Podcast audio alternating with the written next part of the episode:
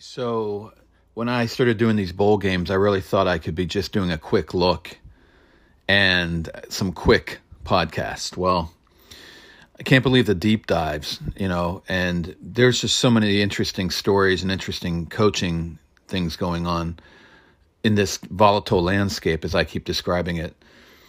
And again, here's another one. I'm hoping soon enough, as we get more to the teams that are already established more, even the ones that have switched coaches like USC, but they're established as a program, I'll have a little less time on my hand. I mean, I'll be able to do it quicker.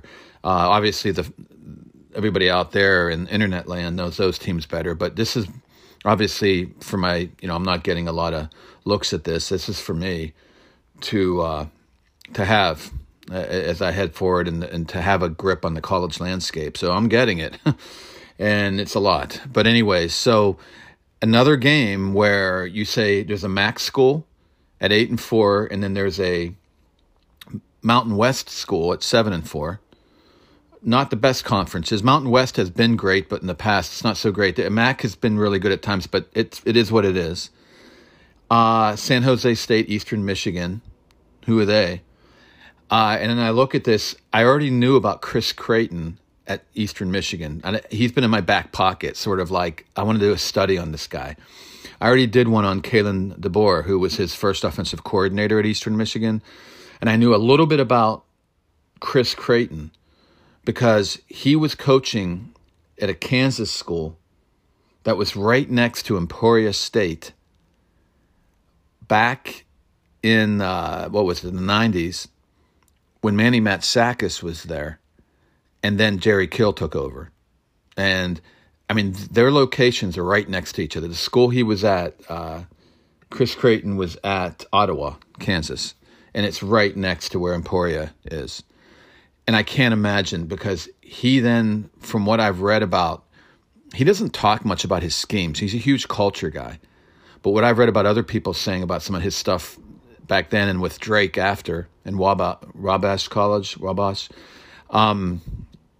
he did a lot of half rolls, spread formations. I mean, this is the run and shoot. That's what Manny Matsakis does. It's called the triple shoot, because he'll add in the power with triple option and from jet sweeps and other things out of that, which people are doing today, but more. But I mean, it's Manny's like a very underrated, to my opinion, unrecognized, not by the coaching profession, but by the fans, I think, in what he's contributed to changing this game. And actually he and Rich Rodriguez led to this power spread thing that's really blew up in the 2000s in college.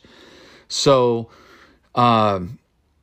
Chris Creighton definitely, you know, he's a big fan of the Raiders game. Back in the day, that's all that Sid Gilman, but it's all that the way Al Davis did it was heavy run and then heavy big pass, you know, and that's what he loved that. But, you know, and so I'm sure he was a pro guy and then morphed into this more of the spread passing with heavy running together.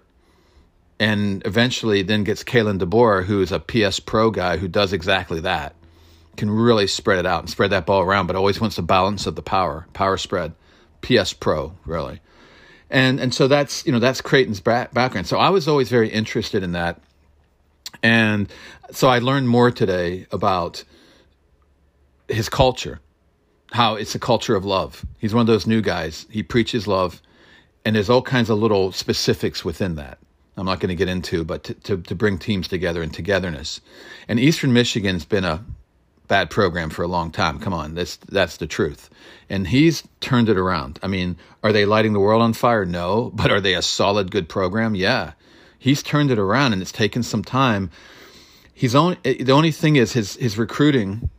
You know, it's a MAC school, though. So his recruiting isn't as strong as what's going on at San Jose State. But, you know, now he's starting to bring in some transfers that have helped this year in particular. Some of this transfer portal, he's taken advantage of that. So he's doing his best. He has a really good culture. He's trying to upgrade the talent. His schemes are good. You know, I wouldn't say great. He always uses guys that were always in his background. Like, so he had a defensive coordinator originally that coached for him before. And that guy ran like a 3-4-3-3 hybrid. It didn't do so well. He ended up getting Neil Nethery, who's another guy who's now still his coordinator, defensive coordinator. And Neil kind of did a 4-3/4-2 hybrid, but now it's really strongly a 4-2. That one nickel back at one point was more like the linebacker size, and now he's more like a defensive back size. But it's more based on the fundamentals, and he wants his D line getting in there. He'll blitz some, but it's more of a fundamental thing. And again, it needs talent. He had some upgrade going on at one point, then lost those guys, and has had some trouble. Though this year, he brought in a couple good transfer linebackers. Klein is a big one, and they've helped, and it's better. But it's also just keeping up with the Joneses. I mean, some of what's going on is what you were doing in 2014, which was innovative and a good deal back then, isn't enough now. It's going fast. I mean, people are power spread offense everywhere. So, Nethery's trying to keep up on that. But it's he's decent. He's a decent defensive coordinator. Creighton no longer has DeBoer, but he had guys that were running that style. And now he has a couple guys that are not their coordinator. He's actually the coordinator title himself, but he has Brandon Blaney, a tight end coach, and running game coordinator, and Mike Pietkowski, who's the passing game coordinator. And Pietkowski has been with Creighton, like all his guys, and under DeBoer. So that's that. And Blaney is interesting. He's a Mangino guy that goes all the way back to Stoops with Leach and Wilson. And then lately he was on Harbaugh's, where they were resurrecting that offense at Michigan into a power PS pro offense. So, Creighton wants the power and he wants the spread. And he does both. And it's nothing earth-shattering scheme-wise. So it's good, but it's not earth-shattering. So he needs the talent and he's doing his best. They're a solid team. Because the culture's so strong, they win a lot of close games. This has been their best year under him, 8-4. It's better than you really would have expected, I think. I didn't expect them to maybe win this many games, but I thought around 7 wins anyway. The defense was struggling early because they had lost people, but because of the transfers, they came on stronger near the end of the year, and they won their last 3 games in a row. And but a lot of close games, and I have to wonder when they go up against San Jose State, are they just going to hit a team who has also decent schemes and more talent? San Jose State, it's been a while since they've been good. And now, but they weren't the situation of Eastern Michigan. They weren't just out and out bad. They were just a middling program. But if you go way back, like there was Dick Tomey, and the guy now who's their coordinator was under Dick Tomey. So he coached on here. And then the head coach was under Tomey, not the coordinator, Brent Brennan. So he was a Tomey guy. But before Tomey, you had the passing spread there with Claude Gilbert and Jack Elway before him. And Jack Elway comes from the Neumeier spread, really just a spread game, which had power in it too. It was the beginning of that, coming from the run and shoot, but he liked to line up and then power the ball too. So that was an interesting beginning, and that morphed into what is the pro spread now. That morphed with a lot of the West Coast stuff out there and became a pro spread. And the NFL is pretty much what they're using. When you see the NFL go 5 wide, they're doing and then go into heavy set power run under center. That's Jack Neumeier. Nobody knows about that. So everybody knew about Mouse Davis, but the other 2 guys, Jack Neumeier and Red Fout. And Red Fout was the Manny stuff, like option with the run and shoot stuff. So, which is almost directly from Tiger Ellison in a way. So the real power spread. But anyway, so, you go back to, you have Jack Elway, who then led to a guy named, the guy who was under him, Dave Baldwin, is the guy that is the big influence in Kevin McGivern, the offensive coordinator. Kevin McGivern's line is Gary Crowton and then Dave Baldwin. So, and that goes back to Jack Elway. So Jack Elway had some decent teams at San Jose State early on doing that spread ahead of its time. And then we had a Claude Gilbert who actually took some of Jack's stuff and also combined it with his Air Coryell background. He literally was coaching under Don Coryell at San Diego State. So that was the heyday. And then from then on, it's been a middling program. Even Dave Baldwin tried to resurrect it. No one really could until Dick Tomey did okay. Dick Tomey started it, and then Mike McIntyre took it over and was adding some PS stuff, both on defense and offense, some power spread type of innovative, more innovative, and also culture-wise. And he actually turned it around and then had a couple great years and then he took another job. And that's when Brent Brennan came in. So Brent Brennan was under McIntyre earlier in the time, in the regime. And then after McIntyre left, hit one of his guys, Carragher, didn't do so well. And they kind of were middling again for a couple years. And then Brent Brennan came in. Brent Brennan was over at Oregon State. So Brennan, like I said, he's done a great job culture-wise, but he didn't have as nearly the mess of Eastern Michigan. But he brought in, I think he upgraded the scheme on offense even more so with McGivern. McGivern's background, again, I said Baldwin and Crowton, but even more so because that's not a real upgrade. That's nothing crazy there. But what's been going on recently is he was also under Matt Wells, and Matt Wells has some Josh Heupel influence of late. And Heupel's doing the Bryles stuff. That's an upgrade because Bryles was so ahead of his time. So I think with McGivern, you're kind of having a little Bryles going in on that too there. But it's probably more the pro. It's probably a PS Pro. There's some pro stuff going in on there because Baldwin's along that line. But anyway, so but we'll just call it power spread or PS Pro, either one. And it's good, and it's a good offense. And they've of late upgraded their talent. They had a quarterback, Starkel, leave, but they got in a transfer from Hawaii. And if he's from Hawaii, the home of the spread, passing spread, run and shoot and other stuff, Cordero, he's been great. Chevin Cordero has had a good year, really good year. They have three receivers taller than 6 foot.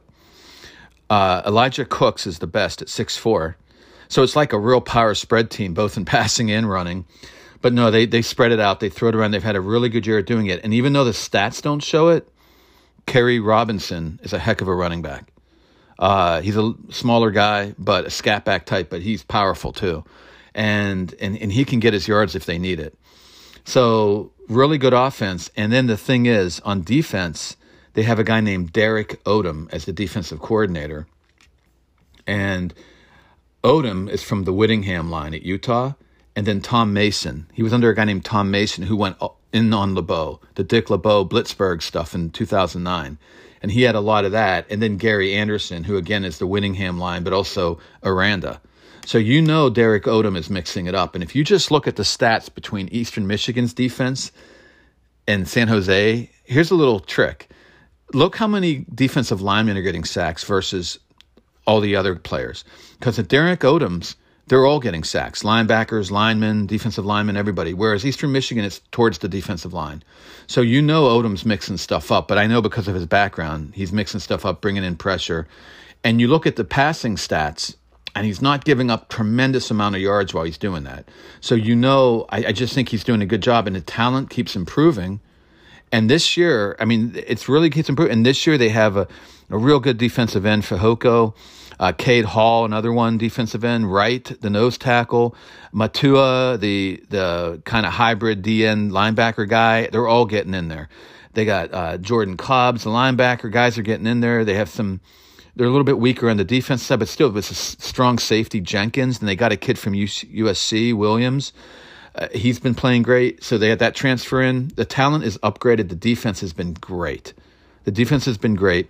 Cordero has done a great job in the passing game. You almost wonder, with Eastern Michigan, you sort of, wonder how they won as many games as they did, and that's culture, and they won close games, and it was the crazy Mac, and they pulled it off.